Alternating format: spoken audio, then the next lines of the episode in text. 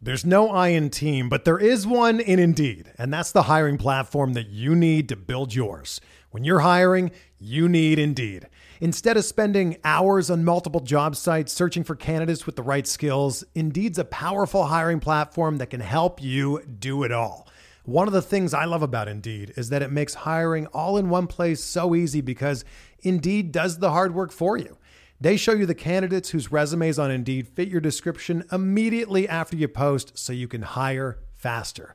Join more than 3 million businesses worldwide that use Indeed to hire great talent fast. Start hiring now with a $75 sponsored job credit to upgrade your job post at Indeed.com slash BlueWire Sports. Offer good for a limited time. Claim your $75 credit now at Indeed.com slash BlueWire Sports. That's Indeed.com slash BlueWire Sports and support the show by saying that you heard it on this podcast.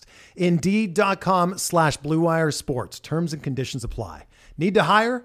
You need Indeed. Welcome back, everybody, to another edition of Benched with Bubba. This is episode 22, another baseball edition. This episode, I am joined by the one and only good buddy that I have developed over the Twitter, the one and only Yancy Eaton. You can find him on two podcasts uh, Baseball, Dear Mr. Fantasy, and a new one that he's developed uh, for the pop culture people out there. Pop goes your world. You can find him on Twitter at Yancy Eaton. Yancy, thanks for joining me. How are you doing tonight? Uh, we were just talking off air. I've never been better. I just started vacation. Um, I just had pizza. I'm drinking a couple beers. We get to talk baseball. Um, yeah, I, I, think you're selling a little short. Like you and I, we're, we're friends on Twitter, but we're not like casual friends. We've literally had like a, a Twitter, like a group Twitter DM for what, like a year and a half now, where we basically talk nonstop every single day.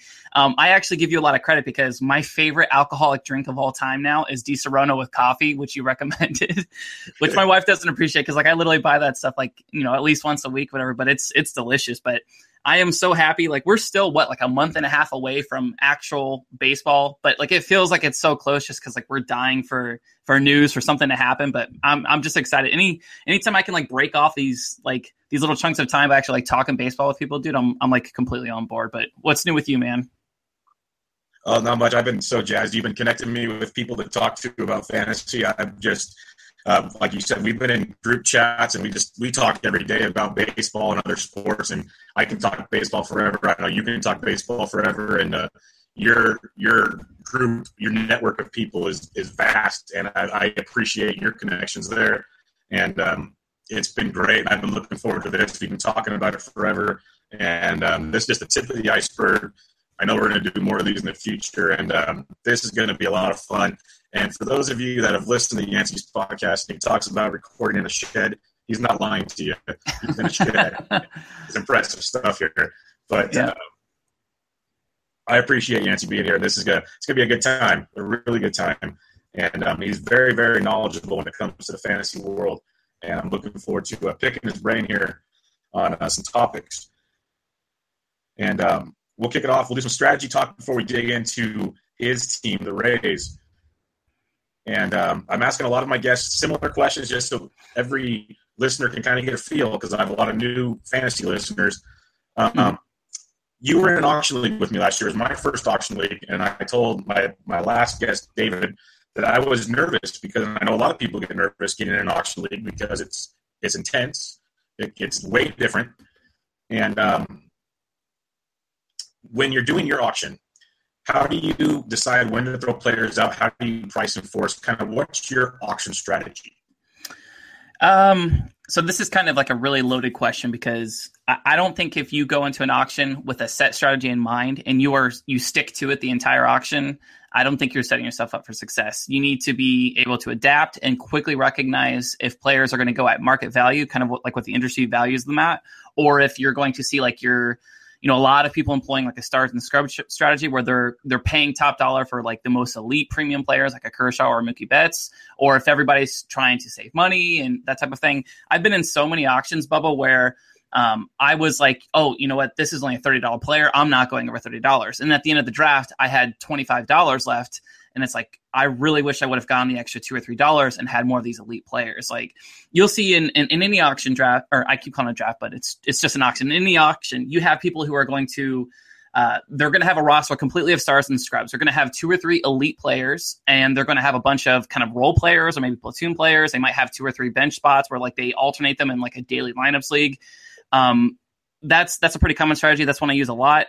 Um, or you'll have somebody who were like literally they have a, a, whole team filled with nothing but ten or fifteen dollar players, which is also fine. But um, in my personal opinion, I think that building a team like that, it gives you a really nice floor, but you're basically looking at like a fifth place team. You need to have some of those extremely high upside players hit in order for that to be any kind of like feasible strategy.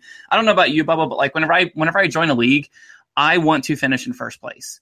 Um, mm-hmm. Like I think people get too cute sometimes with prospects, with uh, sleeper picks that you know they're their draft value is is so inflated in preseason, you know, because of people like us talking about them or like a FanGraphs or baseball prospectus hyping up individual players. Like this year it's James Paxton, it's Keon Broxton. Those two players are getting elevated at such high levels right now that um, there's no value built into them. You know, so I, I try to avoid when it comes to auctions, like the death traps that are overspending on really trendy players. I try to have at least two or three studs in my in my you know in my squad or whatever. I normally want like um, if it's a rotisserie league, I want absolute category fillers. Like uh, I will reach more for like a Christian Yelich, somebody who can hit home runs and steals, as opposed to like one trick ponies, like a you know like a Billy Hamilton or something. Um, uh, but the main takeaway, I know I'm kind of bouncing around a lot. The main takeaway with auction is you have to pay attention to what players are getting bid up, uh, how much, as far as like a percentage goes, are they going over like what the industry says or what your auction values are, and you have to adjust on the fly. Um, if you see every single elite player is going over what you initially had as you know in like your auction calculator or anything like that, you need to adjust and don't be left holding the bag. Like there's no worse feeling, like I said, than ending a draft or ending an auction and having money left over. It's just it's it's an absolute death knell on your on your season. So, um, what is your experience though with, auctions overall? Like, I mean, versus like a standard snake draft, do you prefer them, or is that something that you you for the most part kind of avoid? Yeah, well, first I was going to say that was very, very good advice because I noticed that last year's I went in there and I, I, I, printed out a sheet of estimated values you should target. And I remember I sat down saying, okay, I'm not going to, you know, change. I'm going to stay focused. And then they start just throwing people out. And like you said, you have to adjust. And um, next thing you know, I, I ended up with Trout, Bryant, and I think McCutchen as my first three players and I spent a little over those numbers. But then I had three studs right out the gate, mm-hmm. and I think I finished second or third. It was Brock's league, and if I wouldn't have had those three guys, I I had no chance because the rest of my guys were all mediocre kind of fillers, like we talked, like you were saying. And if I just had other fillers with those, I would have money left over, no chance of winning the league. Period. Right. Another thing people, Another thing people forget too is, um, you know, I talked with Mike Gianella a couple, maybe two, three days ago on Twitter about this. Where like, you know, say you are you're basically like price enforcing a player. Like you're noticing all these players that should be going for a lot more than they are. Say they're going super cheap, and you're the guy that's. I, I am this guy too. I'm kind of like the price enforcer in auctions, where I'm constantly bidding up to make sure that like you know, not everybody's getting a ton of value on their team because I don't want that to screw me at the the, the later portions of the round or of the auction or whatever. I'm the type of person where like I will bid them up. And guess what? If you end up paying one or two dollars more for like a Nolan Arenado or Kris Bryant or Mike Trout, what is the consolation? You still get one of the best players in fantasy baseball. Like, you know, the auction isn't like who got the most value out of every single player. It's who scores the most points, who wins the most categories. That's who wins. Um, so I'm more likely to be a price enforcer when it comes to auctions on the elite players than I am like, like I said, the really trender, trendy sleeper picks that like I, you know, those are my boys that you know in my pre-draft process I was willing to reach on type of thing. I want if I'm going to be price enforcing, it's going to be on the elite bats. Like I'm go I'm going hard on Mookie Betts. I'm making sure that he's not going for less than thirty five dollars. I'm making sure that you know Bryce Harper in a rebound isn't going for less than thirty five dollars. You see what I'm saying? There's just there's a lot of strategies. There's a lot of takeaways in auction drafts and stuff. But I just don't want people to be married to any one strategy going into it. Like you have to adjust and you have to pay attention. And that's great advice right there. How you separated it. Price enforcement. That's kind of what I was I wanted to get at is because um, a lot of people mention that term when it comes to auctions price enforcement, but you specify right there, enforce it on the big names. Because if you do get stuck with that player, like you said, wouldn't you rather get stuck with the Mookie Betts and Mike Trouts instead of the James Paxtons and the Billy right. Hamilton There's a right. big, big difference there. and and that, that that's that's kind of what I was getting at when we're talking strategies because, like you said, you do have to be able to bob and weave and adjust, but there is there is a balance of strategy still to be played, and it's a chess game, dude. Seriously, like if yeah. a if a traditional snake draft is you know you, you playing checkers, I mean auctions really are playing chess. It is it's a lot more complex. You have to pay attention. Um, I mean, if you spend a lot of money early, like it's really hard to kind of become complacent and kind of sit back and wait for the draft to kind of catch up with you so that you can actually start bidding on players and stuff again. But you have to pay attention. You know, and one last thing before we move on to a different topic, but like think about like last year, if you were enforcing uh, like Bryce Harper, if you're price enforcing him, right? yeah, he had a really disappointing season, but he still hit 20 home runs. He still stole bases. If you're in an OBP league, he still had a monstrous on base percentage, right? You had a, a nice skill set to fall back on. If you got caught price enforcing on a really trendy sleeper pick that everybody was on, like a, say, a Raisel Iglesias, you got screwed. You see what I'm saying? It always pays to to go after the the big players. I mean, the fail rate is just so much lower on, on players like that. Okay, one last question on the auction is um, when you go to throw out your players for different strategies, do you throw out a player you want, or are you throwing out players you're trying to get rid of so people spend their money? Um, for the most part, at the beginning of the draft, people are always going to be more gung ho spending at the beginning of the draft. So, like everybody knows, I have my guys. I have dudes that I love. You know, I love Chris Archer, not just because he plays for the Rays, although it helps. You know, I love Corey Dickerson, even though he's like a dollar player. Um, but like other players that aren't necessarily like the most elite of players, but players that I know if I just wait for the first two or three waves of players to go through, I know I can get them at a discount. So like uh, I'm trying to think of a player I'm really high on this year, Lance McCullers. Okay, Lance McCullers is not going to be one of the first 10 or 15 players that I nominate, or and then I hope that nobody else does because you know, he is a middling pitcher who is, I think, poised for a breakout. But why am I going to pay a premium on that? If he is the first player that I nominate, the chances of me getting him for three or four dollars is essentially zero. There is, you know, every single owner in that auction is completely engaged in this draft. They're paying attention. They know, you know, hey, this is a name, whatever that I'm looking forward to. And they don't have to make any tough decisions because everybody has their full budget. So for me at the beginning of auctions, I'm always looking to throw out players that I'm hoping other people bid up on and then once the the draft, I'm telling you, it's like a chess game, dude. You you constantly have to think about, you know, two moves ahead. Look on other players, you know, their their their team construction, see what players they need. If you know, hey, they there's only two or three elite first basemen left, and he doesn't have one. Wait till you throw that one out there. Wait till he spends some more money to where you can get players like that. Like always be thinking ahead auctions are completely different than snakes. You always have to be proactive. You always have to be looking at team composition and how many players left at each position. It's just it's completely different animal. Yeah, and that's another strategy right there. I love how you phrase that. How they like to spend early. If you want to get that player a little cheaper, say them a little later. Like you said, it's a whole chess game, and I love that. And you just got me really excited about potentially getting an auction lead because my first one last year, it, it, took the scare away from it. I really, really enjoyed it. Um, it helps. I've played fantasy for years now, so I felt mm-hmm. comfortable with the player pool and all that. But um, I, as a diehard baseball guy, I really, really enjoyed the aspect of putting a team together that way, especially with all the, the, the money aspects of it. I loved it. Absolutely loved it. Mm-hmm. Can I give you one more piece of advice just to your listeners? Yeah. Say say you like a player and yeah. it's a it's a it's a late game player type of thing, like a one or two dollar player. And this is at the stage of the auction where everybody is basically like counting each individual dollar. They're trying to fill out the rosters they've overspent, or they're they're this is the very end of the draft. If you really like a player and you can go the two dollars, it makes so much more sense to nominate a player for two dollars as opposed to one. Because if you make it two, or I'm sorry, if you make it one dollar and somebody bids you up a dollar, you are basically committed to paying three dollars for a player. Whereas if you just go ahead and go the two dollars, people are so less inclined to bid you up at that three dollar price point it sounds stupid, but there's a lot of psychology there. It's just like, you know, it's like major retailers pricing something 99 cents instead of a dollar. The same thing goes with like a $2 bid versus a $1 bid. So just like keep that in mind whenever you're in your auctions in the late rounds. You can get a $2 player that maybe would have gone for three or four by not throwing him out there for a dollar and throwing him out for two. The genius that is Yancy Eaton, folks, right there. That is that is genius right there. That makes total sense. You're, you're crazy.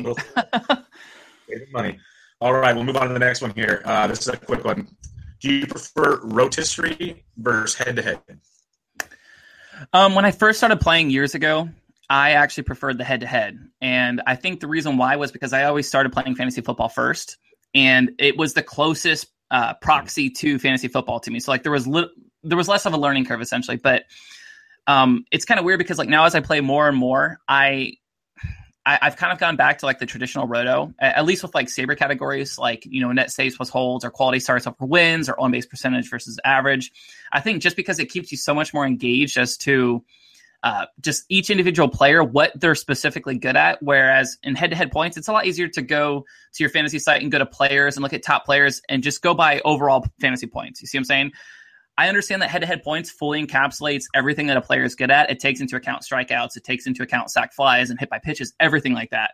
Um, I just think from a strategy and from like a planning perspective, it's just so much more fun. It's so much more strategic to play rotisserie leagues over head to head. But I get, I get the appeal for head to head leagues. I think, uh, I think I'm in 11 or 12 fantasy leagues, which is a lot. I, I said I would pare down this year, but like I keep, it's hard to turn down a draft. Um, but I think out of like the 11 or 12 that I'm committed to, I think like maybe eight or nine of them are head to head points leagues just because people love playing points. Anytime I'll ever commit to a league and I'll be like, yeah, man, that sounds good. Send me the invite. And then I'll click on it and I'll look. It's a head to head points league. So um, I enjoy both, uh, but I think the traditional five by five or six by six roto is, is, is probably my favorite variant of uh, fantasy baseball. Yeah, uh, I was the same way. The head to head is how I started because I think, like you said, it's the kind of transition from fantasy football. But I prefer the rotisserie format. It's the most pure, I think, um, I guess, way to grade your overall team throughout the season is the way I look right. at it. Um, right. Now, you mentioned the on base percentage, the OBP. Do you prefer that switch now from average? I know a lot of leagues are doing that. Um, do you prefer that over the average as a, as a statistical category? I do. I mean, you got to think about certain players. Um, I'm trying to think of a good example. There are players who have sometimes 75 or 100 point difference between their their batting average and their on base percentage. In real life, getting on base has value. In in a standard 5 by 5 league with average, a player who is constantly getting on base has next to no value at all if they're not hitting home runs or hitting doubles, you know, if they don't have gap power, that type of thing. I mean, Joe, excuse me, Joey Votto is like you know one of the best players in baseball. If you just look at his weighted runs created plus and just how often he gets on base and what he does from a run creation standpoint, he's immensely valuable. But baseball fans for years, for decades, we've been trained that you know home runs and you know driving in runs and, and sac flies and that type of thing. That is the most important thing in baseball, but that's not true at all. Like simple math can tell you a player who gets on base should be rewarded because that is actually what wins games. Winning games is and scoring runs. A player who gets on base always does. So I uh I, I teeter back and forth on here between like the traditionalist as far as fantasy baseball goes, but like with with minor tweaks. Like I said, like I just don't like saves. I like net saves plus holds. Like I think yeah. if you are like a Fernando Rodney who's going to blow 12 saves this year, I think that that should be affected somehow as far as like saves go. You shouldn't be able to just bank the saves that you made and not have to suffer from you know blown saves. Same goes with on base percentage versus average you know, if you are somebody like a Curtis Granderson who has an atrocious, you know, he might bat 225 this year, but he might also have, you know, an above league average on base percentage just because he draws so many walks. Like that counts in real life. I think should count in fantasy baseball too. No, I completely agree. I know Nathan Dawkins uh, from the Nasty Cast, he mentioned uh, recently, like a guy like Miguel Sano, he had low average, but uh, great on base percentage because he walks quite a bit. Uh, yep. Great discipline. So there's a guy, another example. I love um, Nate too, by the way. That's another one of my boys. yeah, um, if if things stay correct, he may be joining me on Monday talking Minnesota Twins. Oh, very um, nice. When this has been a debate year in and year out, and forever it was it was a big no no across the industry, quote unquote industry. With the switch from you know not as many power bats, kind of a equality among you know 20 to 30 home run bats, and you're starting to see more people willing to do it. How early do you take pitching? Uh, see, this is this is something that's changed over the last two three years. Every single year, like the consensus opinion on on where you're taking pitching changes. Last year, it was all about like, oh, you have to take one within the first three picks. You have to, you have to, you have to. Um, I did not elicit that strategy for the most part. Like I was still going really, really heavy on hitters. Um, I don't know. This year, it looks like we're we have such a small tier of like elite starting pitchers who don't have any like legitimate issues or concerns as far as like their performance or injury injury history or you know home ballpark that type of thing. I mean, just looking at like the starting pitchers, like if you look on Fantasy Pros, let me pull it up real quick. Uh, Fantasy Pros consensus ADP, right? So you have Kershaw at six, Scherzer at thirteen, Mad Bum at sixteen, uh, Thor at 19, and Sale at 20. So you have just a hand. You have what six pitchers in the top 20 or five pitchers in the top 20, and then 12 pitchers overall are going in the top 50.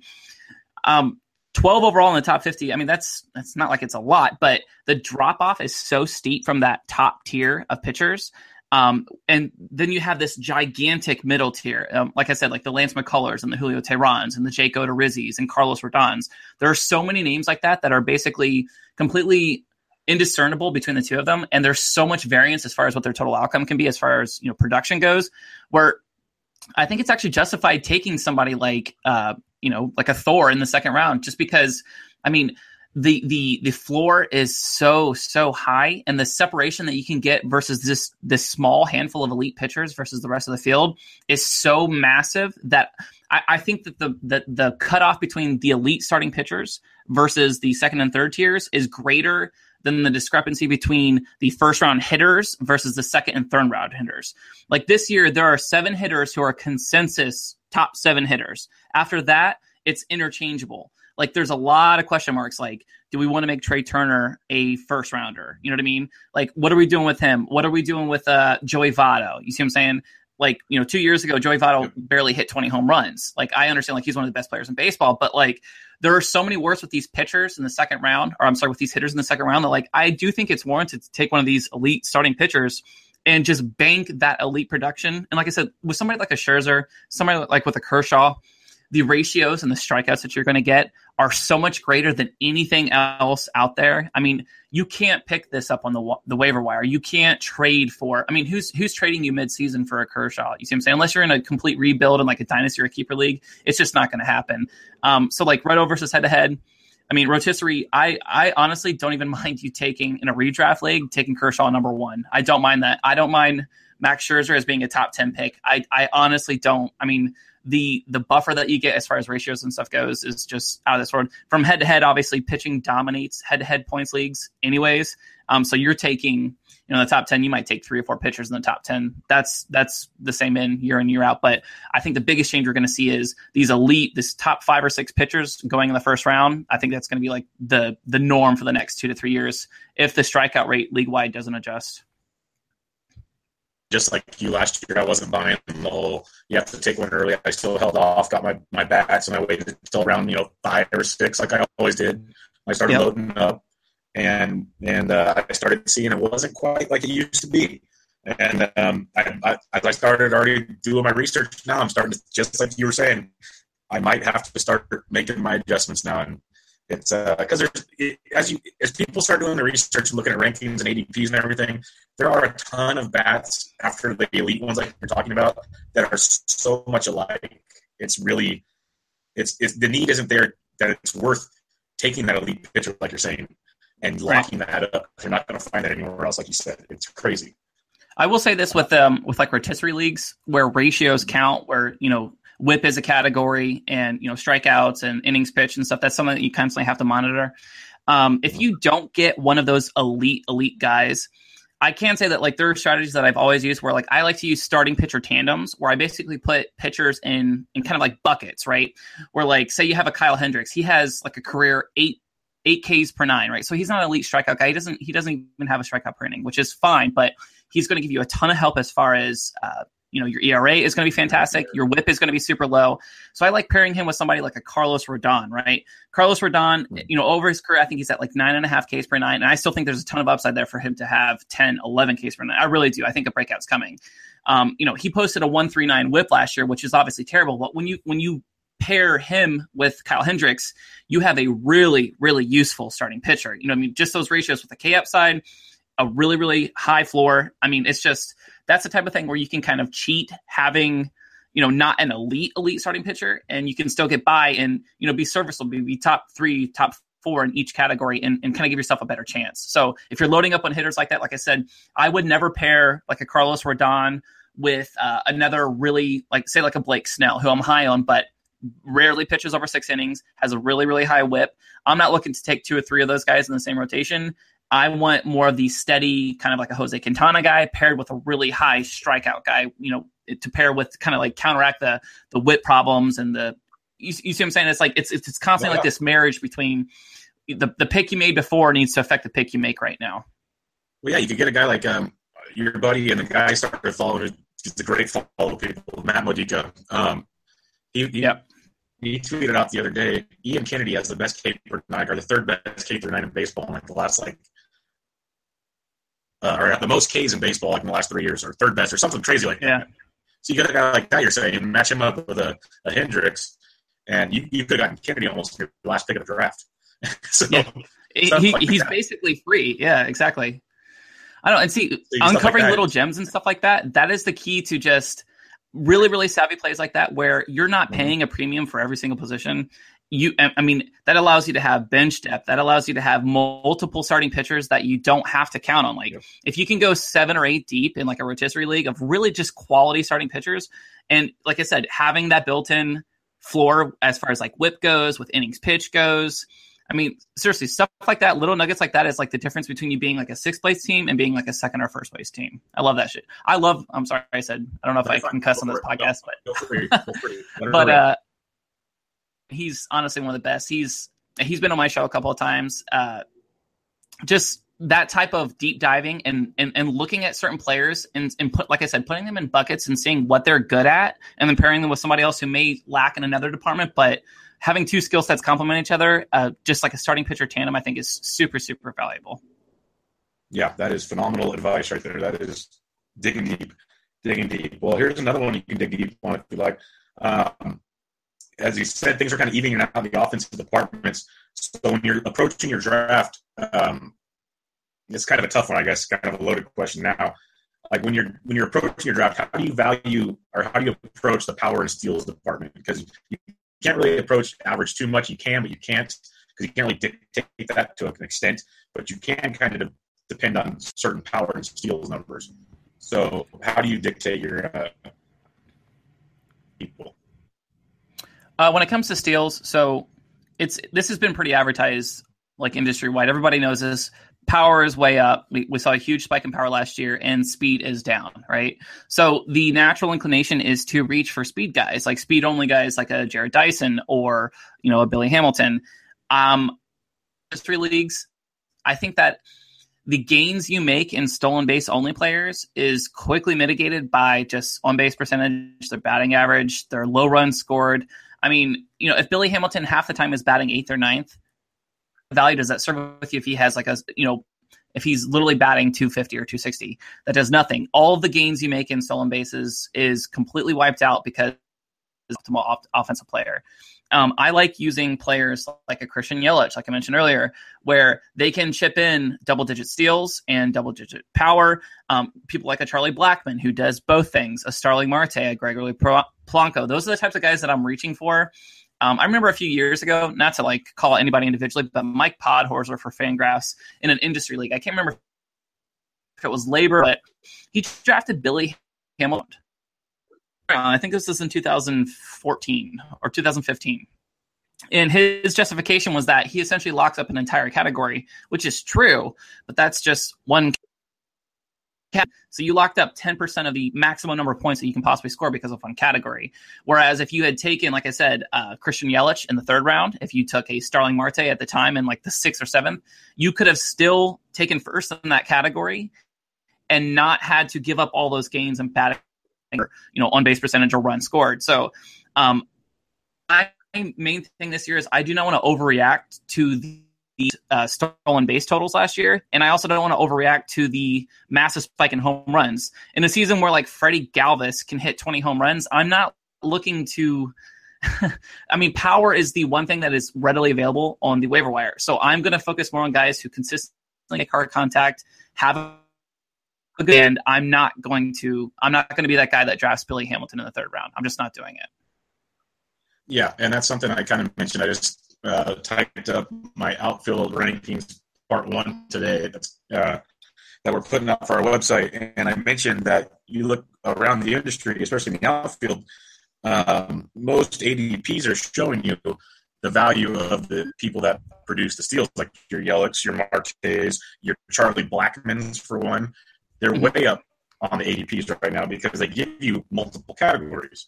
Um, given this year Hamilton's a little higher because he's moved to the top of the order. He actually showed he can get on base for once. But in years past, I agree with you a thousand percent on that. But um, yeah, I've never been a fan of. I, I, I've always chuckled at guys that draft that one guy goes, oh, he just got me every steal category, but he's going to bat 230 and not do anything else. Right. Um, I mean, makes no sense at all. I can understand it if you're taking a Billy uh, Hamilton in the 10th round, but like I've seen people reach for Billy Hamilton yes. like in points leagues. And points leagues, Billy Hamilton is almost useless. Like he he should literally be like a 21st round pick. Like I'm not kidding. Like if you're not trying to lock up a category, I don't understand why you're taking players like that who just optimal offensively and, and, and basically every single category. I mean, there's no merit to drafting them at all in points league. So like a, another little piece of information, like know your know your scoring and your the formats for how you acquire points and basically hack that.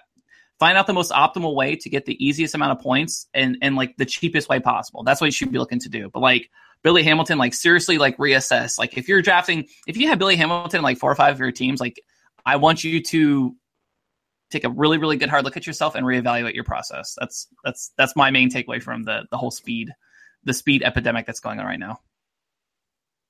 Yeah, no, definitely. Um, there's definitely ways to approach it. Like you said, if it's later in the draft, I totally get it. But there's also tons of guys you can go for later in the draft to get steals. You mentioned that Keon Broxton will give you some steals later. There's other guys you can look at later in the draft for these needs. Um, you don't have to go chasing them early in your draft. Um, right. And definitely when it comes to power, like we said already, there's a ton of 15, 20, almost even some 25 homer guys you can go grab later in your draft. A lot of them at the corner infield positions and outfield no need to be chasing certain stats early on. One thing I'm curious about, I asked David the other day, and it's kind of a personal preference. You're seeing it all over the place. There's early spring injuries everywhere. Right. How much? How much do you factor them in? I know it's like you get a paper cut and they're going to sit you out for three days. Um, when do you start to factor these into your actual kind of getting worried? Um. So I have this. I don't know. It's kind of like this like rough like sketched outline basically of let, let me preface this by saying that I'm not a doctor. I'm not a, a, a medically trained professional. Um, but there's been a lot of work done as far as like injuries and stuff by you know Russell Carleton of Fangraphs. Or I'm sorry, Russell Carleton of B- BP, Jeff Zimmerman of Fangraphs, uh, where they basically talk about like the correlation between a specific type of injury versus how much time they actually spend on the disabled list. So like there are certain injuries where when I hear them, especially if it's at the big, very beginning of spring training or you know just open workouts and stuff like that, where I completely dismiss it. If they have a if they have like a strained oblique, that's fine. I'm not worried about that. If they're recovering from thoracic outlet syndrome, however, that is a, a really, really red flag for me.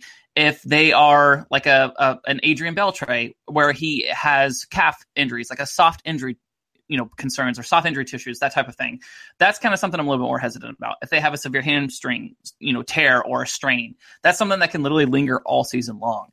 So i'm not saying like you need to take you know anatomy 101 but knowing the the severity of certain injuries over others like if a player uh, a pinky strain basically like you know that that's not incredibly major um, if you're talking about like Max Scherzer, who all offseason has been dealing with this fracture in his ring finger. It seems like it's a minor setback. I think it's going to be a minor setback, but am I going to monitor that, you know, all during spring training? Like he hasn't even started throwing yet. So that is something that I'm going to be looking forward to. You know what I mean? Like, um, I don't want to overvalue or or or make a bigger deal out of injuries than they really are. But like I said, if a guy is isn't getting any type of regular at bats, especially during the third and fourth week of spring training, that's somebody that I'm moving down. Um, I don't want to make it like a, it, it's an end all be all, but if I have two players who are you know sandwiched in ADP right next to each other, and one has been playing sporadically all spring training and the other one hasn't, I'm just going to use that in that scenario as almost like a tiebreaker. That's basically how I handle those. But like I said, there is like a, a pantheon of injuries where as soon as I hear those, I'm basically staying away. You know, uh, like I said, knee contusions, thoracic outlet syndrome, any type of so- shoulder injuries from pitchers, I'm just completely staying away. There's so many starting pitchers where I don't have to invest in somebody who potentially has shoulder issues. Um, other than that, though, like I said, I'm not a doctor. Um, I mean, you you can obviously get some really good values from you know, especially from starting pitchers. Where if it really is nothing, or if you see like their velocity is down just because they're trying out different pitches or they're tweaking a different arm slot, there is value to be had there because you know the industry as a whole will suppress those, especially you know the RotoWire blurbs and stuff coming through. But um, I I, I don't know. Like I'm not giving you a definitive answer. I mean, I, I account for it some, but it doesn't it, it doesn't sway me so much so that like I'm completely out on players just because they're missing games in spring training. Does that answer your question a little bit? Yeah, kind no, of. That's fair, that's fair, enough. I was just curious because everyone's got a different opinion. I was uh, just looking for yours on that one. Um, Word. One more opinion. Um, this year, it's a random year for we have the World Baseball Classic, and mm-hmm. some teams let their players play. Some teams don't let their players play or don't want their players to play. Um, what is your approach on players that do play? Because it ramps them up a little sooner than normal.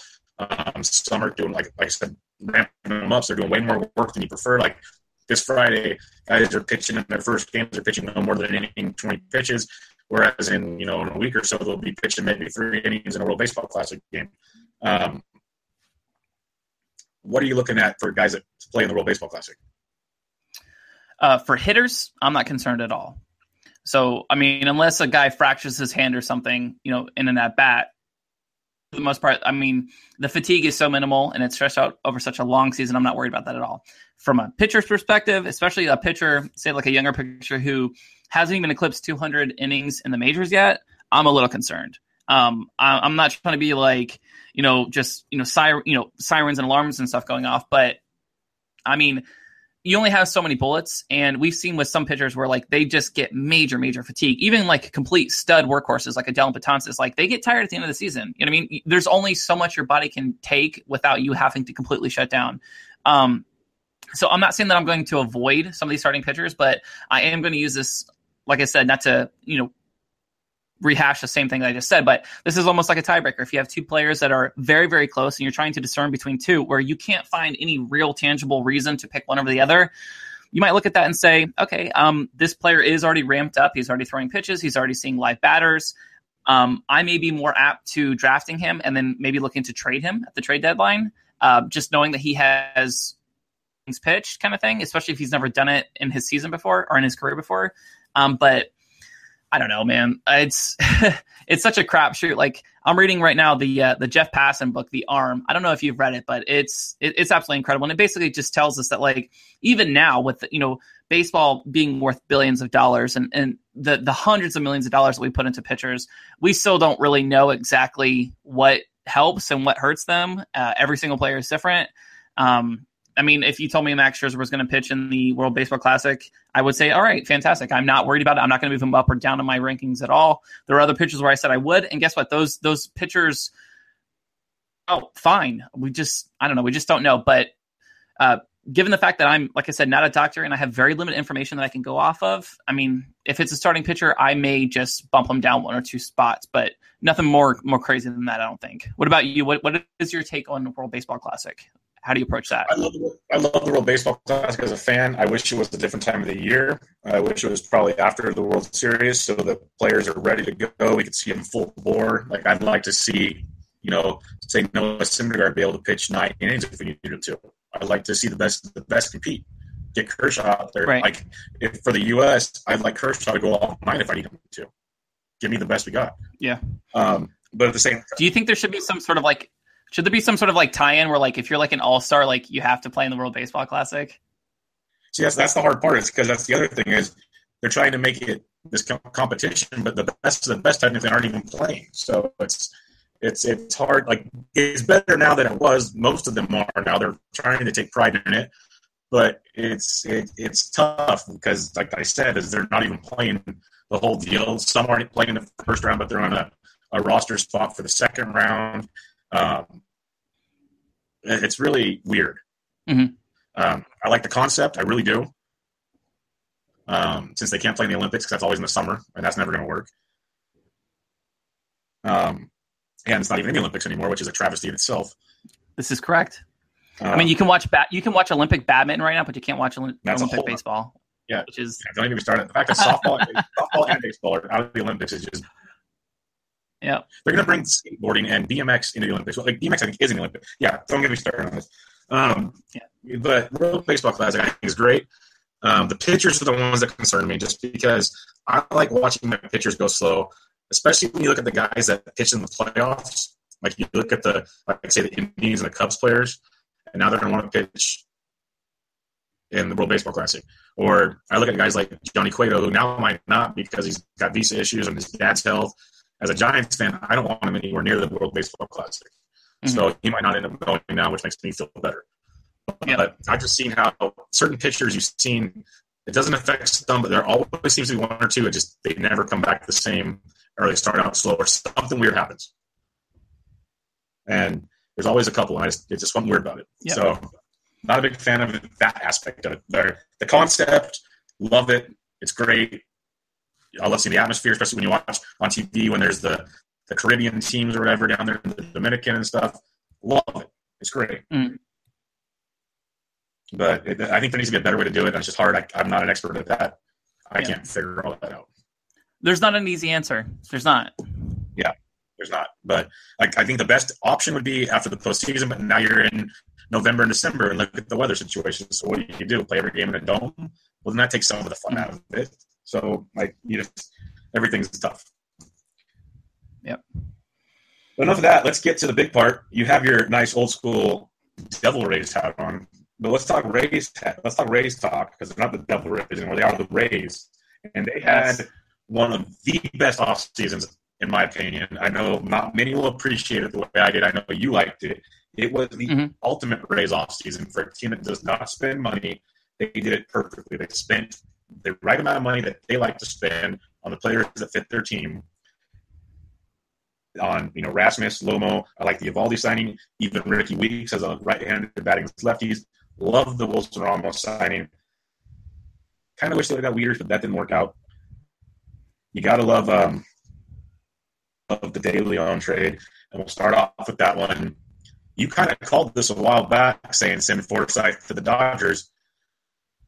Go for it. What do you what do you got on the, the Jose De Leon trade? Um, so this is the kind of like this is what's difficult for me. I, I, won't try to be as long as I was on like some other podcasts where I was talking about this. Like I've done Rays previews pod, podcast this season where I we basically almost went two hours talking about the Rays. So I'll try to be a little bit more truncated just for the sake of our listeners. But um, as far as the Logan Forsythe trade, um, I initially was very skeptical, and then I quickly like flipped and I'm all on board with it. I mean, if you're going to trade two years of team control for what is a very good pitch, or a very good, uh, you know, second base player, but he's not a transcendent player by any means, and he's going to be gone in two years. He's also older. He's on the wrong side of 30. If you trade him for a consensus top 50 prospect in baseball with six years of team control, I think you have to do that move every single time. Um, mm-hmm. Is Logan Forsythe a great player? Yes, he's a fantastic player. He's also been injured off and on for the last three or four seasons. And I think that type of production that he gives you at second base can be uh, replaced pretty easily.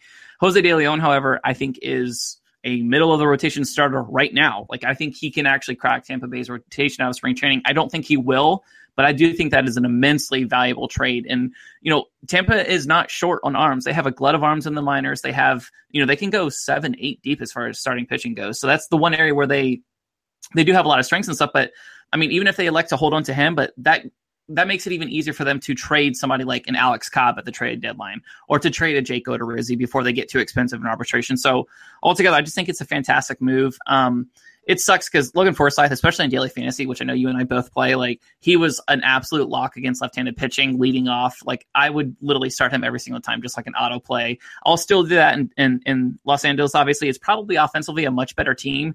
It just sucks though that he's not doing it for my Rays. That's that's the only qualms that I have about it yeah, you got to stay up later to watch him do it for you. You have to wake up and hope he cashed. That's the only difference. Yep. yep. Um, any of the big signings you liked, um, or overall, just kind of wrap up the offseason as a whole for you as a Rays fan? Um, so I'm, it's really difficult for me to try to separate like trying to be a quote unquote analyst. Like I'm not trying to sound like I'm a lot more knowledgeable than I really am. Like I started out as a fan and I just started befriending people. And then, you know, lo and behold, next thing you know, like I'm on a podcast and I get to be on other people's podcasts and talk about baseball. But like essentially I'm still a fan. So like now that I've kind of like thrust myself into like the public sphere of like with my opinions, like I try to actually base them on facts and not emotions. So like whenever I see like a trade come through like my Twitter timeline, my first response is to get like incredibly emotional because I have an attachment to these players. But, you know, looking looking at at how much these trades or or these signings make sense, you know, from a financial standpoint or just from a, a team building standpoint, like I, I always come around and I'm like, I'll, I'll, give you one example. I was really really upset that the Rays re-signed Logan Morrison. especially for the when, when you consider that a few days later the Yankees sign Chris Carter for five hundred thousand dollars more. So you mean to tell me we could have signed a first baseman who, given, isn't a very good defensive player, but we could have signed a first baseman who hit forty bombs last year. You know, led the National League in home runs. We could have signed him for five hundred thousand dollars more than Logan Morrison. But then whenever I go to actually look at it, when you look at like from a wins above replacement, uh, Logan Morrison is much, much closer than Carter is, uh, just because he can actually handle himself at first base defensively. I mean, he went through a stretch last year, I think it was in May, where like he was basically like one for 29. It was such a bad slump that it sunk his season. He was much better in the second half. I still think that he can rebound nicely and like he'll have a, an above average offensive season. So, you know, for $2.5 million, that's barely above the league minimum. So that was a super savvy deal signing Wilson Ramos, you know, after he tears his ACL for a two-year deal. So they're gonna they're gonna spend eight million dollars on an above-average offensive hitting catcher, which has been a black hole as far as the position goes for the Tampa Bay for years. Um, I love that move. Uh, the Colby Rasmus move, not super in love with it. Not going to lie to you. There's already a glut of outfielders, even after the Rays traded Brandon Guyer, even after they released Desmond Jennings. Um, I'm not in love with that move, but like I said, the Jose De Leon trade, absolutely loved. Signing Rickie Weeks to be a right-handed bat against uh, lefties, which is you know the Rays have been looking all offseason to add a right-handed bat and to get him for I think two million dollars. That was a steal. Um, I mean, uh, other than that, I mean, it's just. I, I, wish we had a little bit more money because there were some players that you were seeing going much, much cheaper than I, I feel like they should have. Like the market overcorrected as far as like these first base DH types. Like we like if we had any more money, like why couldn't we have signed Wieters and then had Wieters basically being the starting catcher until Ramos back and then basically have like a platoon or having one play first base and the other, you know, be a catcher. Like that would have rectified all of our problems right there. And we wouldn't even have to assign Logan Morrison. I don't know, like there there's situations where like I'm I'm really proud of the team for what they can do with such minimal resources, but I also wish that like we had a little bit more money. Like it's my kind of like my opinion where I like being the underdog because you know I grew up with nothing and I came from nothing, and so like I can respect kind of like being scrappy like that because that's kind of like it fits my personality but also too like owning a professional baseball team isn't a priv or it isn't a right. It's not something you're guaranteed. Like if you're going to do it, like I think you should be the best owner you can possibly be. And with this ownership team, like why are you pitching pennies? Like you this is an investment owning a major league baseball team. Like you should be able to take losses year over year, knowing that 10 years from now your franchise is going to be worth a lot more than it is now. Um, I didn't expect to talk about management or ownership in this, but here we are. Um, I'm happy with the offseason, to put it shortly, and I just wish we would have spent a little bit more money. Yeah, I love the Ramos deal because he'll be back midseason. It's a bargain for the talent he brings to a team. Um, you get a full season with him next year. I think it's a great deal. And if all else fails, you flip him at the All Star break next season, get more talent. Um, right. I think that's a great move. Uh, the Eovaldi one, if he can come back healthy, it's a decent move. But if not, he's like you said, you have a bunch of pitching um, already there. Um, all in all, good. I agree. The market corrected itself so much. You, you could have probably, if you spend a little more money, heck, Napoli wasn't that expensive. Carter, that one I thought would have been a great fit. I really was hoping Wieters was coming there. It looked like he was coming there, and then Boras did a Boras thing. I don't know how he pulled off two years, twenty-one million dollars. That was amazing. Yeah, honestly, though, seeing that figure, seeing that figure, I was optimistic that the Rays could sign him just because he was so floating out there for so long. But once I saw the two twenty-one, I, I just kind of realized like Tampa Bay wasn't really close. There's no way they were going to go over five no, or six million dollars a year. Like they, they they weren't close. It was just it was just you know noise basically. But I was I was, I was expecting one year for maybe seven or eight total at the most. When I saw two for 21, I was like, oh, Scott Boras strikes again. Yeah, but, uh, moving on, let's get to some of the players for the Rays. Um, let's start with the ace, the man that um, he struggled a little bit last year. He came on strong towards the end, looked like the Archer of old, Chris Archer, that is the beautiful, beautiful afro that he that he brings to the mound. Um, he's a great arm. I'm a big fan of him. You already said you are. Uh, like I said, struggled last year, 402 ERA, three previous years in the low threes. The Rays need him, obviously, and they like him to do well because if they're not contending, and I think I will preface this, I really think they can contend in the East at worst. Yes. A sneaky, My sneaky, man.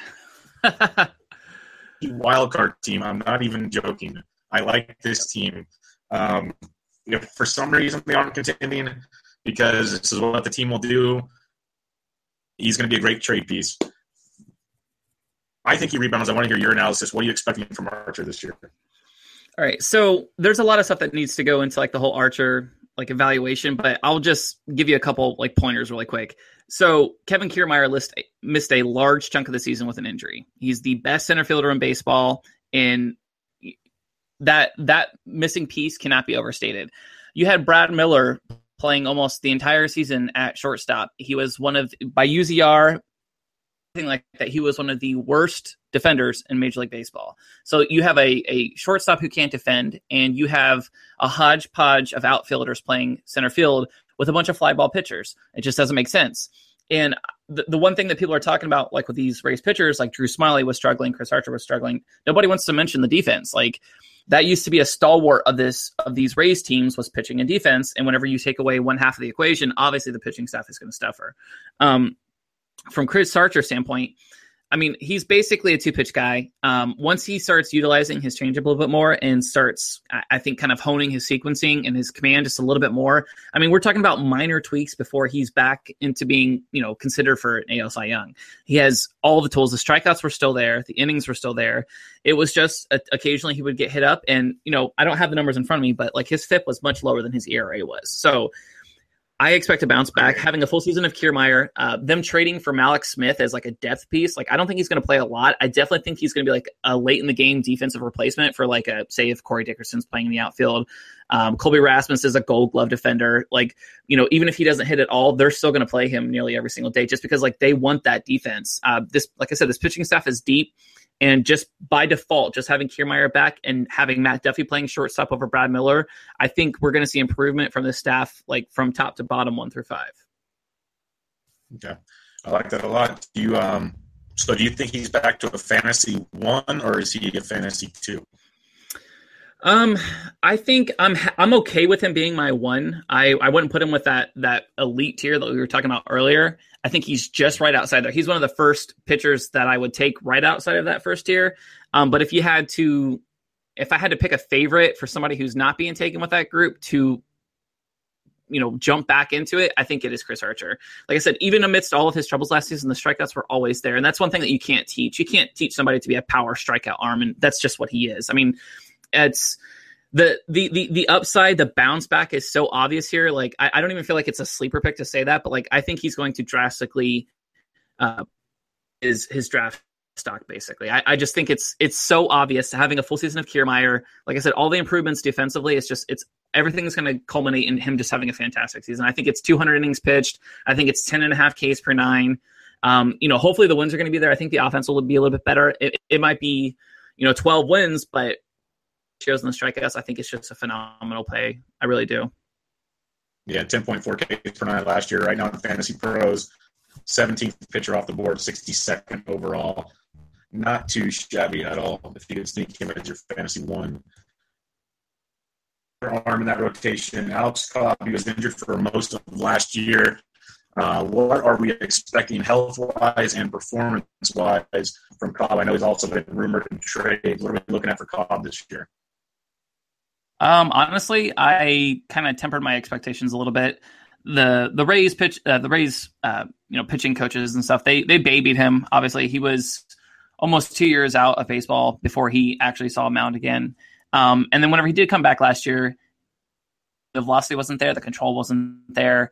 Um, he wasn't commanding any of his secondary or, or, or, you know tertiary offerings at all. Like it's just, I don't know. I I think the offseason is going to help him. I think he's going to come back and he's going to look you know, he's going to be an above average pitcher. But to be completely honest with you, I think uh, there's about like a 10% chance he finishes the season as a Tampa Bay Ray. I think uh, if he's anything under like a four ERA at the uh, trade deadline, he's going to be moved. And I mean, he has an expiring contract and stuff. It's it's kind of it, it is what it is. Basically, I think they're going to push him a little bit more at the beginning of the season just to kind of drum up trade value, and then he's going to be off. But it's not somebody I'm looking to invest in fantasy at all, to be completely honest, which is really heartbreaking because there was a point there where he was, you know, one of the top 10 pitchers in the American League, which is kind of wild to say now because that seems so far so far, you know, removed from where he is now. Yeah, in 2014 he was lights out. Well, lights out might be a, a strong term, but he's pretty darn close to lights out. Yeah. And, uh, and yeah, then he gets injured, misses 2015, most of 2016. Yeah, and they baby babied him back. And yeah, because you said with that depth they have in the minors, yeah, if he's even half decent, they could still flip them if they're competitive and still replace them without a blink of an eye. Um, moving on to the closer position, um, I think if they're competitive, which I think the Rays will be in a lot of close games, Alex Colomé, um, 191 ERA last year, 37 saves. You can get him late in most drafts. This is a sneaky good closer. Um, Boxberger is also a very nice back end piece for hold leagues. What do you see out of those options? Is Boxberger a threat to take some saves? How do you approach the back end of the Rays bullpen? Honestly, I think I think Colomé is probably a top five reserve pitcher, just because uh, we did see B- Boxberger return last year, and the strikeout rate just wasn't what it was a year prior. Whenever he was the closer, um, I don't know if he's ever going to get it back to those elite levels that he was when we first traded for him with, uh, I think it was San Diego that we got him from. Um, Colomé was just lights out. I think he had one or two blown saves the entire season. I mean, he was he was contending for the league, you know, the uh, American League lead in saves, and I don't, I really don't see a reason why any of that would change. I mean, he's he's still a phenomenal pitcher, um, and there's not a ton of depth in that bullpen that could contest him at all for that spot. So, um, you know, we always talk about like the inherent lefty bias when it comes to relievers the Rays don't have a bunch of lefties anyway. They don't have a bunch of really good right-handed pitching. Um, the bullpen used to be a, an area of like extreme strength, and last year it was a liability. I mean, when you're running out people like Danny Farquhar and Dan- Dana Eveland, and um, I mean, it's basically him. It's Boxberger, and there's a couple other decent pieces like a Javier Cedeno, who's basically a LOOGY at this point. But um, I think Colomé, obviously, he has the job right now. I think he's going to hold it all season. And I think, like I said, he's going to be a top four or five uh, relief pitcher in you know the saves categories and really, really elite ratios, really good strikeout rate. And you're going to be able to get him so much cheaper than Aroldis Chapman or even Andrew Miller, who's not even technically the closer. Cody Allen is. Um, I just think it's like a really, really unique buying opportunity where you can get him so much cheaper than all these elite closers if you're drafting him in fantasy. So I, it's a move I like, and I, I'm like all Rays players. There's some I'm going to be staying away from, obviously, but there's just such a guys. The, the the Rays bias is real, not from a stance like oh everybody hates my team, but people just don't know about the Rays. They really don't. People don't pay attention to this roster. I mean, if you really do some deep diving, there are a lot of value to be had in uh, in fantasy baseball drafts. There really is. And that's why I almost didn't have you come on the podcast because I like the Rays bias. yeah, and I hate I, talking about them too. Yeah, I know because like the Colomé thing is I like sneaking him in like the 15th or 16th round, which mm-hmm. now might not happen. But um, moving on, your infield is going to get a little shakeup. You'll have your standard uh, Longoria at third, your staple. But mm-hmm. um, now with Forsythe gone, yeah, your new orange and black uh, Duffy will be at shortstop. You got the Giants last year. Brad Miller's going to move to second base for now, and you'll have Lomo at first. Um, the Miller Duffy combo up the middle should be a decent defensive combo, most likely. Um, what's the outlook uh, defensively and fantasy offense wise? What are you guys thinking from your your uh, infield? Um, if Brad Miller hits 30 home runs again, I will eat this hat. I don't think it's something that's sustainable, even with the you know with with with the higher power numbers that we saw last year. I mean, he had a ton of just enough home runs. I mean, everything in his offensive profile. I did a deep dive on one one episode of Dear Mr. Fantasy, and basically everything was was slightly elevated home run to fly ball ratio. I mean, his strikeout rate was the same. You know, the the Z percentage, the O percentage, like everything like that. Like he was he was basically doing the exact same thing, except he was happening to hit a couple more home runs. And uh, I want to be optimistic about him, but like I said, I just don't see where he made strides as far as his like his offensive profile goes. He's he was essentially the same hitter who hit and I just don't think that's sustainable. Matt Duffy, however, he's like the complete forgotten man. Um, he had that really, really good season in San Francisco, surprised a lot of people. I mean, he was essentially a non prospect, I believe. Like nobody, I mean, I, I, don't know if you miss him at all, but he had a really good season. And then, you know, we traded for him when he was injured. We saw that as a buying opportunity he's just been completely forgotten. I think that's somebody who can hit for 280 or 285, you know, get on base at an above average, you know, clip. this Rays team was essentially like I think fourth or fifth in the majors in home runs last season, but they were like 19th or 20th in on base percentage. So you know, we were talking about them not signing Chris Carter earlier, but when you really think about it, like all they need isn't really power. It's just guys who can consistently get on base, and I think that's Matt Duffy. Um, I like I said, I, I, I expect him to be above average in on base percentage. Maybe he only hits ten home runs, which is totally fine, but above average glove player. I mean, what more can you ask for? And he was essentially free. He was he was kind of like a throw in with that Matt Moore trade. So. Um, I think Brad Miller offensively takes a step back. I think he's going to be a better second baseman than he was a shortstop because he, let's be honest, he couldn't have been any worse at shortstop than he was last season. Um, and I mean that's that's basically it. I mean Matt Duffy, from a fantasy standpoint, he's literally like the last pick of your draft. But I do think that there is a little bit of sneaky upside right there. People forgot about how good he was two years ago. No, I like I like Duffy a lot. People do forget how good he is. He's a very very good ball player. He's not going to light the world on fire, but he's very productive. And in uh, seasons in, you're going to be very happy with those counting stats. At worst, very good middle infielder for your ball club. Um, what are your thoughts on uh, Evan Longoria? Because uh, people always forget about him, but he still puts up pretty productive numbers overall. But that is such a deep third base position, at least a top heavy third base position. No one ever talks about him anymore. What are your thoughts on uh, Longo season? Um, so he basically he sacrificed a little bit of plate discipline for power, which if that means he's going to hit 30 to 35 home runs every single year, I'm totally cool with that because he still takes his walks, which is fine. Um, he just reached a little bit more. And that's, like I said, that's, that's a trade off I'm willing to make. Like, I don't want to see Evan Longoria hitting 20 or 21 home. I can live with, you know, 10 points off of his on base percentage if that means that he's, you know, hitting in the middle of the lineup and driving in 100 or 110 runs. Um, it was nice last year because like after two consecutive seasons of seeing like decreased offensive performance, like to see him rebound like that and you know just hitting the the ball harder. It wasn't like he had like a super elevated home run to fly ball ratio.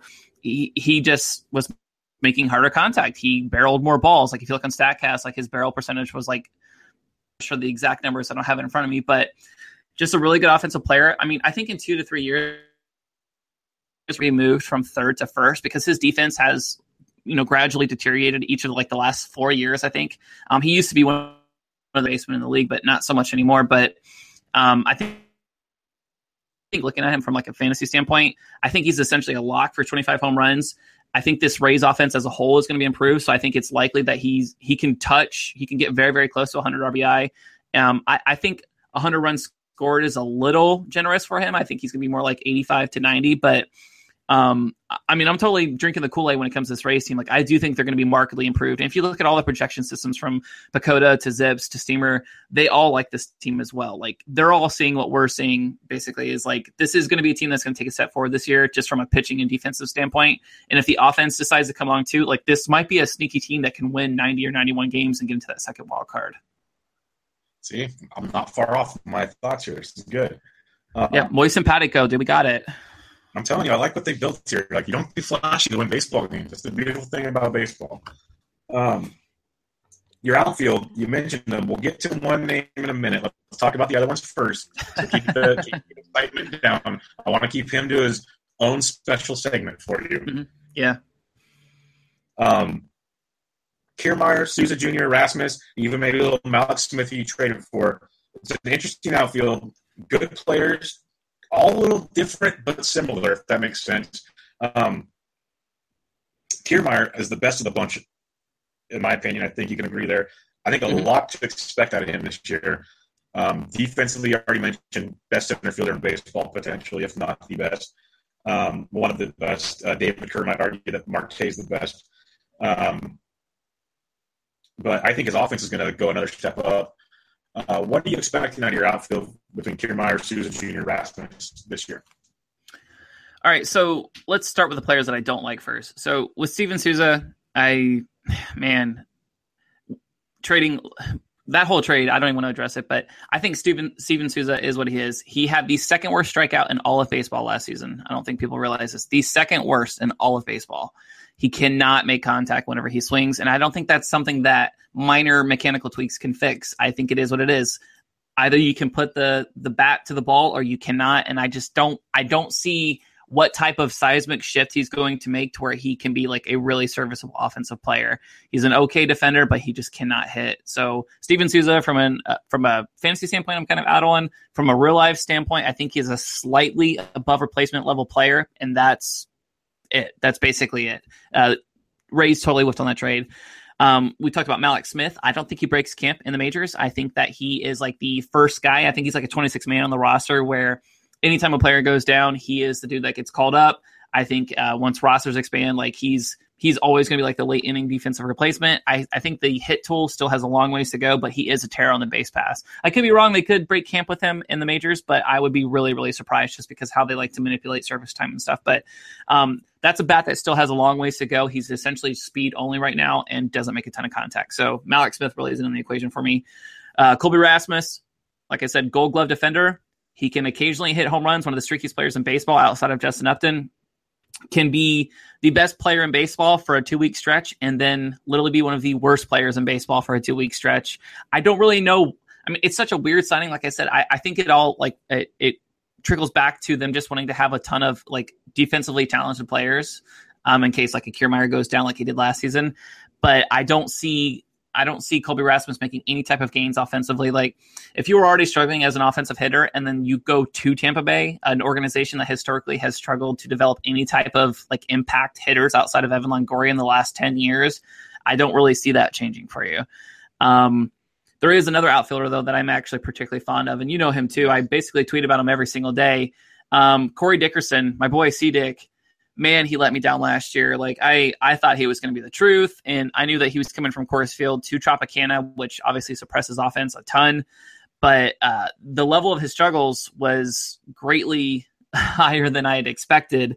Um, I mean, let's let, us let us look. I, I, I do have like some some glimpses of hope for him this season, just because like he showed up to workouts, twenty five pounds lighter. I mean, he's been working with uh you know renowned hitting instructors and stuff all season long and I I do think that I hope that there's this scenario where Corey Dickerson is like this 30 home run hitting, even if he's only a platoon bat, he's on the long side of the platoon. Like he's he can mash righties. You know what I mean? So I do have a couple interesting stats really quick though. So you know he switched time last year between playing left field and playing DH. As a DH, he hit 216, 263, 455, which is admittedly terrible, especially for somebody who was only hitting. Right? That's terrible. Uh, he had a 250 or I'm sorry, 242 ISO with 13 homers and 247 plate appearances as a DH. But in 280 left field, so meaning he was obviously playing the field and hitting at the same time, he hit 275, 326, 492. That's obviously fantastic. So what are we seeing here? We're we're basically cementing the idea that being a DH is a skill not playing in the field and only hitting and, and having that level of focus, like it is something that you have to be good at. You can't just assume if you take a player out of the field and expect them to DH full time that they're going to be good at it. The you know you have to mentally engaged the entire game, and some players are good at it and some players are not. Obviously, Corey Dickerson isn't very good at it. If there is some way, I hope it's not through injuries, but if there is some way that he can start hitting at a consistent level, or even if he just starts the season as the DH, which he is slotted to do right now, acclimate himself more to it as opposed to essentially being benched versus lefties midseason last year and then being relegated to a DH role. I think if he goes into it this year, knowing that he's a DH, that that is his role, and just focus on hitting. I I I'm such a homer when it comes to him. He's my favorite player, but I do think that there is a scenario where he can hit eight home runs. He can bat 270 if he's not hitting against lefties. And I mean, I think this could be a really, really useful player. And from a fantasy edge, um, I know this isn't a fantasy specific podcast, but I love fantasy. But just from a, a, fantasy standpoint, in daily leagues, he's going to be essentially free. Where if you know that he is starting, he's probably going to bat cleanup against right handed pitching. I mean, take him in the 20th, 22nd round type of that. He's essentially going to be free. This is a dollar player at the end of your draft. And I.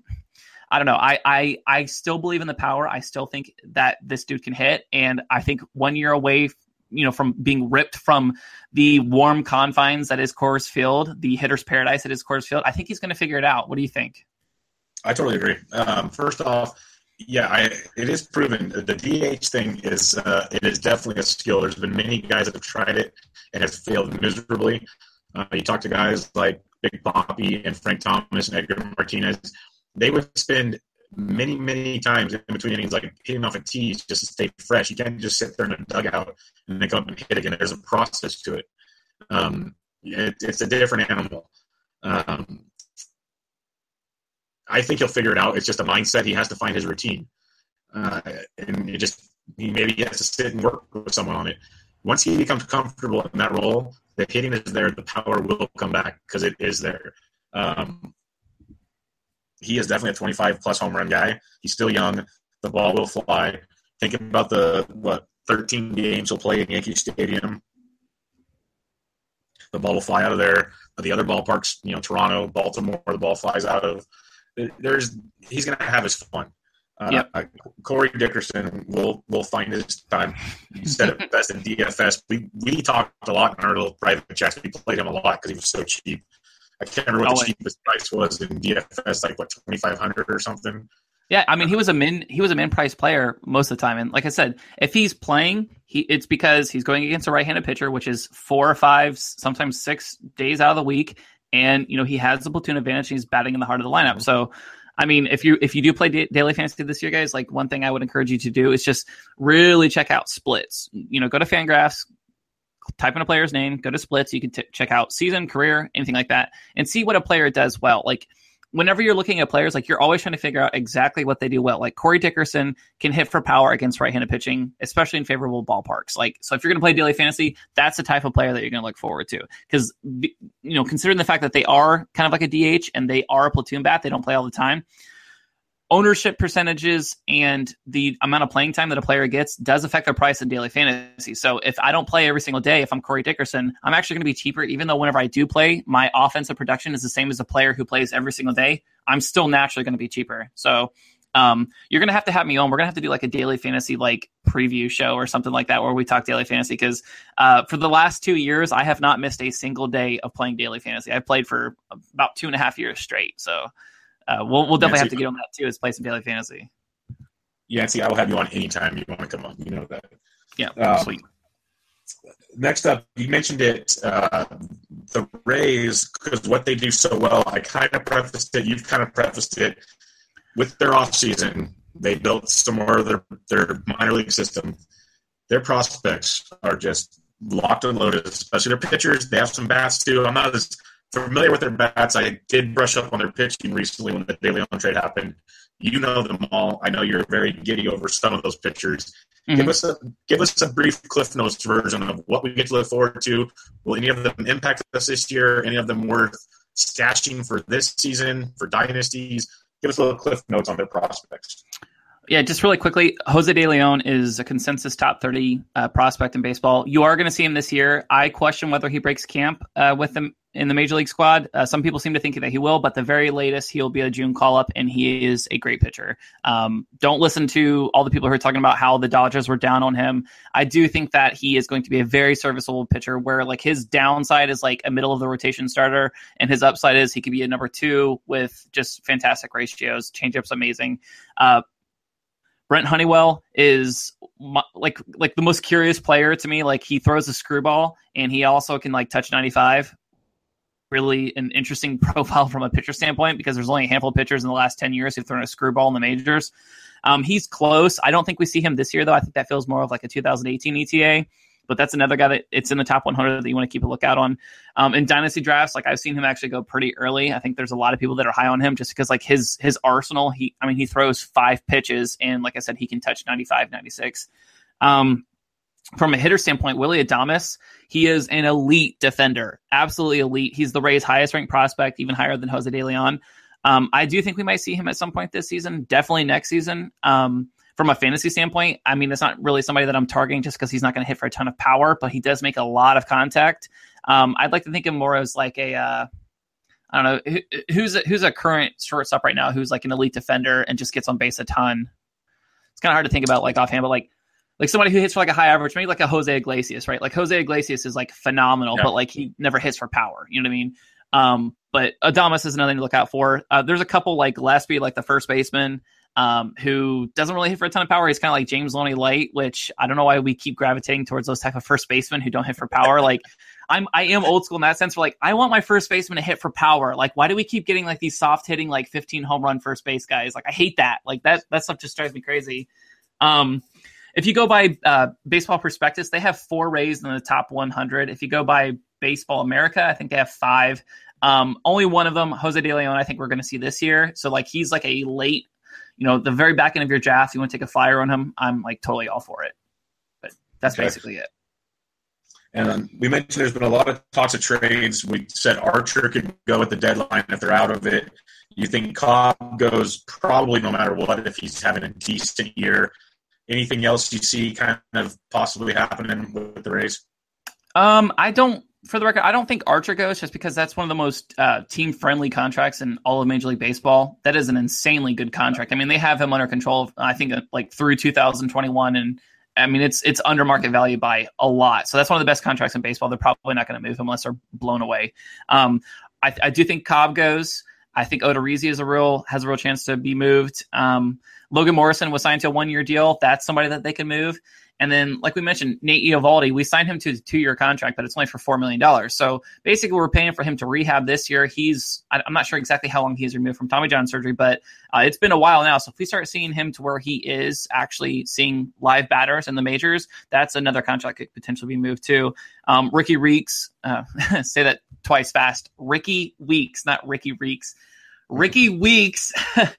Rickie Weeks will probably get moved. Any of those, you know, any of the the the the roster, the non-roster invitees that you see that they might call up to the majors or whatever, like a lot of those guys are going to be moved. Um, this is a really weird season where like I think the Rays are going to be competitive, and then right up until the All Star break, even if they're only a handful of games out, like you still might see them moving pieces just because like that that's how this team has to operate given the financial constraints that they have. But um, I do expect this team to compete. I will say that I haven't made an official prediction yet. I do like them to contend for that second wild card in the American League, and I want to pin them somewhere between like 88 and 91 wins. I think that's like a realistic expectation for them. I love it. I love it. We're on the same page. We're on the same page. If the we gotta stop. we gotta stop agreeing so much. Well, well, then our romance can't. it just won't work anymore. No. Okay. Well, there's our Rays talk. We'll have one more thing before we wrap this up. Since you do your your fun pop goes your world podcast, and people I recommend, I recommend listening to it. It's a lot of fun. Uh, what's your co-host name again on that one? Uh, that's Chris McBrien. Yeah, he and I first. He was actually the original like godfather of Dear Mr. Fantasy. He decided to step away to do something different, and then he was gracious enough to ask me to co-host that with him. You know, he's a little bit older than I am. He's a Gen Xer. I'm a millennial, so like we kind of like play on like that generational dynamic. And I mean, we talk about everything, dude. If it's Star Wars one week, then we'll talk about the Oscars, or we'll talk about rap music, or it's a lot of fun. I mean, he's a lot more polished and like poised as like a, a radio kind of guy than I am. Obviously, you can tell listening to me but uh, it's just it's so much fun, dude. It really is like a fun premise for a show. But yeah, that's a, another shameless plug for my for my podcast. Yeah. No, I was gonna say people need to listen to. It. It's like he was saying. It's one week it's the Oscars, the next week it's '80s sitcoms, and then it's you know best music of this generation or this, and then they always have a segment where they pick on Yancy. Can you figure out this movie or this title? Because yeah. he's the millennial that has no clue of what took place in this generation. Yeah. Normally, it's, it's no. Yeah. yeah, it's it's awesome. I get a kick out of it, and it's usually like a forty minute deal. But what I wanted to do before we wrap it up, since this is a baseball podcast, what are your top five baseball movies, Yance? Top five? Man, that's tough. Uh, if I had to like. Yeah. Th- I know. I, I, I put mine down and it was tough. So let's, what are your top five? While I think about them, let's rattle down your top five, and then I'll I'll have something ready for you. Yeah, I'll go in reverse order. Number five, A League of Their Own. Mm-hmm. Number four, Sandlot. Number three, Field of Dreams. And the top two, I can understand if people go back and forth. It was very tough. But they're the two most quotable movies I've ever had. Well, not ever, but close. Number two, Bull Durham. Number one, Major League. And I can mm-hmm. see how people could flip those. Yeah. But what do you have? So I know A League of Their Own is in my top five. I don't know where it shakes down basically. Um, Sandlot, that was one of my favorite movies growing up as a kid. So that's probably like four or number three. Um, Bang the Drum Slowly came out in 1973. It's kind of like a, I don't know, like a cult classic. Like it doesn't get a lot of pub. Like when you see people talking about uh, baseball movies and stuff, like it never gets mentioned. Um, Moneyball, kind of like a recent thing. I don't know if in 15 years we're going to be talking about Moneyball like as highly as we do now, but I loved the hell out of that movie when I went and seen it in theaters. Um, and it's it's still really rewatchable, even though it's like highly fictionalized. Um, funny story, you mentioned Major League. Uh, for years that we have done these podcasts together with, uh, you know, with Chris McBrien, he, they every single week they would throw in little like jokes and stuff about Major League and little things like you know they don't call him the best color man on radio for nothing, you know, like and I would never get these references, and then finally they're like, like, will you please watch this freaking movie? And so maybe oh, six man. months ago I finally watched it, and what? it is yes, I know it's so bad, it is so bad. Yeah, yeah, I went I went too long, but I finally watched it, and man, it is a masterpiece, isn't? It? I've probably watched it six times since then. It that is a fant- It's a fantastic. It's probably my favorite. It is my favorite. I have I have a I have a Jobu doll. Yeah, a little Jobu doll. I, am waiting to get I'm waiting to get shelving to put behind me here to put it on for my podcast. Oh my yeah, yeah, amazing. Yeah, no, I made my wife watch it to me, like uh, watch it with me when we were dating in college. Like the first like three months we were dating, I, I said you have to watch this movie because if you can't sit and watch this, I don't know if we can be together. I don't know if it's going to work out. Yeah, I did. I was so skeptical about how much I would actually enjoy it, but it is a it is a kooky, really funny movie, and it's like I said, super rewatchable. So I'm I'm totally on board with that. It's probably my number one. I mean, I love Field of Dreams too, but it's it's a different kind of love. Like that's like a an overtly corny movie, but like I'm actually okay with it being corny, if that makes sense. Like yes, yes, men, there's nothing wrong with some corniness in your life. Remember that. Word, yes, sir. Well, Yance, this has been an honor and a privilege, and I mm-hmm. appreciate it. Likewise. Uh, we will definitely, definitely do this again. Some great, great information. I, I know people enjoy this. I don't have to say. I hope. I know they will. Um, yeah, there was a ton of information. Man, I learned stuff on this podcast. That was outstanding. Um, any final words? Um, no, just thank you for having me on. It's really hard for me to keep my responses short. And uh, I think we came in just at an hour, which is like a really big deal for me talking about the Rays and shit. Cause like I normally, I'm like I said, I'm going to go for like two hours, but uh, I have to hop on another podcast here in just a minute. But again, thank you for having me on. And like, I'm not saying this just to be polite. Like, anytime you want to have me on, like, I love doing this stuff and I will do it every single time. So just make sure you hit me up. Oh, you know I will because I can talk sports all day. We do it anyways in a chat room. We might as well record it for everybody else, right? Correct. Um, yeah. There you go. So, people, this was Yancy Eaton. You can check him out on Twitter at Yancy Eaton. Check out his podcast, Dear Mr. Fantasy and Pop Goes Your World. Both really good stuff. If you like this fantasy advice, it's on Dear Mr. Fantasy. And if you want his other pop information, Pop Goes Your World. Again, Yancy, thanks a lot. Everybody, this was Benched with Bubba, episode 22, Rays Talk Fantasy Baseball. Thanks for joining us. We will catch you guys next time. Looking for a fun way to win up to 25 times your money this football season? Test your skills on prize picks, the most exciting way to play daily fantasy sports. Just select two or more players, pick more or less on their projection for a wide variety of statistics, and place your entry. It's as easy as that. If you have the skills, you can turn $10 into $250 with just a few taps.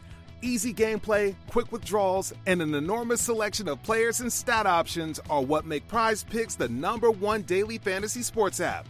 Ready to test your skills? Join the Prize Picks community of more than 7 million football fans who have already signed up. Right now, Prize Picks will match your first deposit up to $100. Just visit prizepicks.com slash get100 and use code GET100. That's code GET100 at prizepicks.com slash GET100 for a first deposit match up to $100. Prize Picks, daily fantasy sports made easy.